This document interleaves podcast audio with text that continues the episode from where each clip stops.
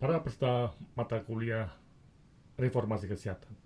Saya akan menggambarkan secara singkat jadwal yang akan berlangsung selama kira-kira satu bulan untuk mata kuliah ini.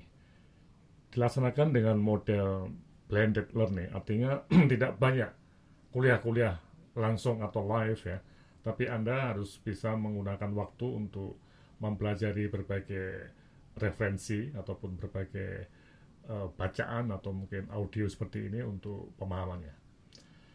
Oke, kita akan mulai dengan modul 1 yang diharapkan selesai minggu pertama ini. Jadi dari tanggal 4 sampai tanggal uh, 10 Januari 2021.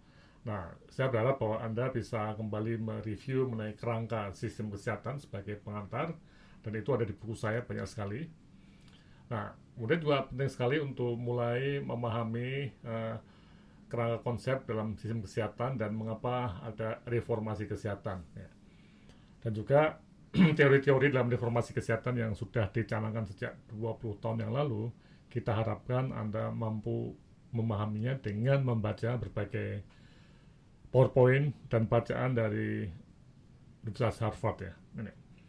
Nah, untuk bacaan utama memang buku saya, buku mengenai strategi pembiayaan dan uh, fragmentasi sistem kesehatan yang baru kita bahas dalam bedah buku yang lalu ya. Nah ini ini adalah uh, topik yang membawa kita untuk masuk memahami apa itu reformasi kesehatan.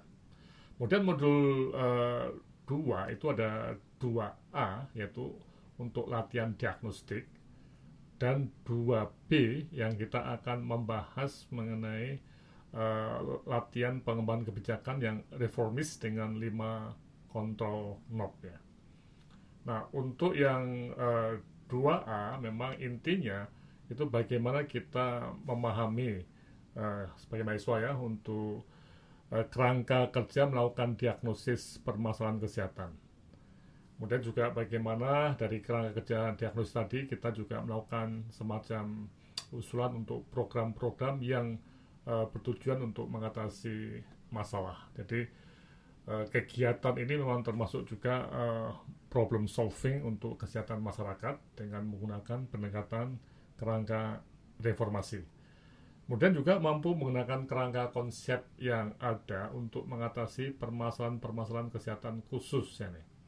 Nah, sehingga nanti kita akan mencoba untuk melihat uh, kerangka kerja input, proses outcome di berbagai lembaga dan proses uh, kesehatan.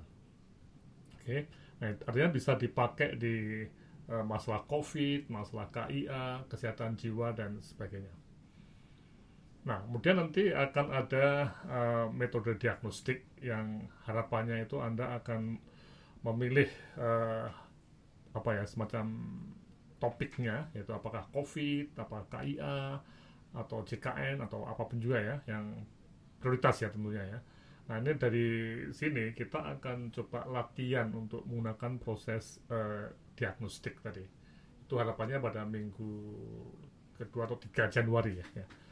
Kemudian modul 2B kita akan latihan untuk pengembangan kebijakan yang reformis dengan lima kontrol knob untuk kebijakan ya.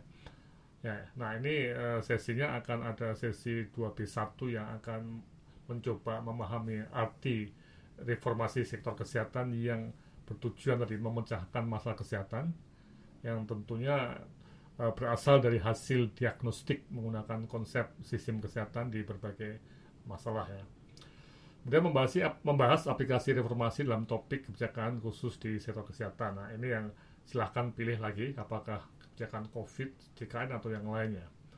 Kemudian bisa kita teruskan dengan uh, kerangka konsep kebijakan pembiayaan di dalamnya, kemudian kerangka konsep mekanisme pembayaran untuk dokter dan lembaga kesehatan, uh, kemudian regulasi di sektor kesehatan, uh, kemudian pengorganisasian pelayanan kesehatan dan juga uh, ke, uh, ke arah konsep merubah perilaku masyarakat. Nah, jadi ini yang kita sebut sebagai tombol-tombol kebijakan.